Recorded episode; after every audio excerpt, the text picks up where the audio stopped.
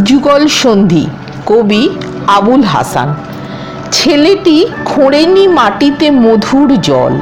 মেয়েটি কখনো পড়ে নাই নাকছাবি ছেলেটি তবুও গায় জীবনের গান। মেয়েটিকে দেখি একাকী আত্মহারা। ছেলেটির চোখে দুর্ভিক্ষের দাহ। মেয়েটির মুখে কত মায়া মৌনতা। কত যুগ যায়, কত শতাব্দী যায়, কত যুগ ধরে কত না সে বলিদান। ছেলেটি খোঁড়েনি মাটিতে মধুর জল। মেয়েটি দেখেনি কখনো বকুল ফুল। ছেলেটি তবুও প্রকৃতি প্রতিনিধি। মেয়েটি আবেগে উষ্ণ বকুলতলা। ছেলেটি যখন যেতে চায় দক্ষিণে মেয়েটি তখনও ঝর্ণার গান গায়।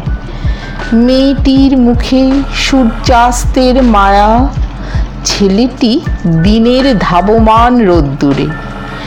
কতকাল ধরে কত না গধূলি তলে, ছেলেটি মেয়েটি এর ওর দিকে চায়। কত বিচ্ছেদ, কত না সে বলিদান, কত যে আকাল শুভকাল পানে ধায়। ছেলেটির গায়ে বেঁধে কত বল্লম মেয়েটির মনে কত মেয়ে মরে যায়। ছেলেটি যদিও আঘাত আহত, তবু মেয়েটি আবার মেয়ে হয়ে হেসে ওঠে। কত বিদ্রোহ, কত না সে বলিদান। পার হওয়া ওরা কত না মহামারী। ছেলেটির বুকে মেয়েটির বড়া ভয়। মেয়েটির চোখে ছেলেটির ভালোবাসা। একজন ফের উদ্যানে আনে ফুল, একজন মাঠে ফলায় পরিশ্রম। কত না রাত্রি, কত না দিনের ডেরা, কত না অশ্রু, কত না আলিঙ্গন। ছেলেটি আবার খোঁড়ে মাটি, খোঁড়ে জল। মেয়েটি আবার নাকে নাক ছাবি। ছেলেটির চোখে মেয়েটির বড়া ভয়।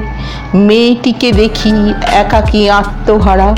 নমস্কার বন্ধুরা। আমার এই আবৃত্তিটি আপনাদের কেমন লাগল বন্ধুরা? সেই মতামতের আশায় রইলাম এবং আপনাদের কাছে আমার একান্ত অনুরোধ, আমার চ্যানেলটি সাবস্ক্রাইব করবেন আর আমাকে আমার পডকাস্টে ফলো করবেন, লাইক ও শেয়ার করবেন। ধন্যবাদ বন্ধুরা।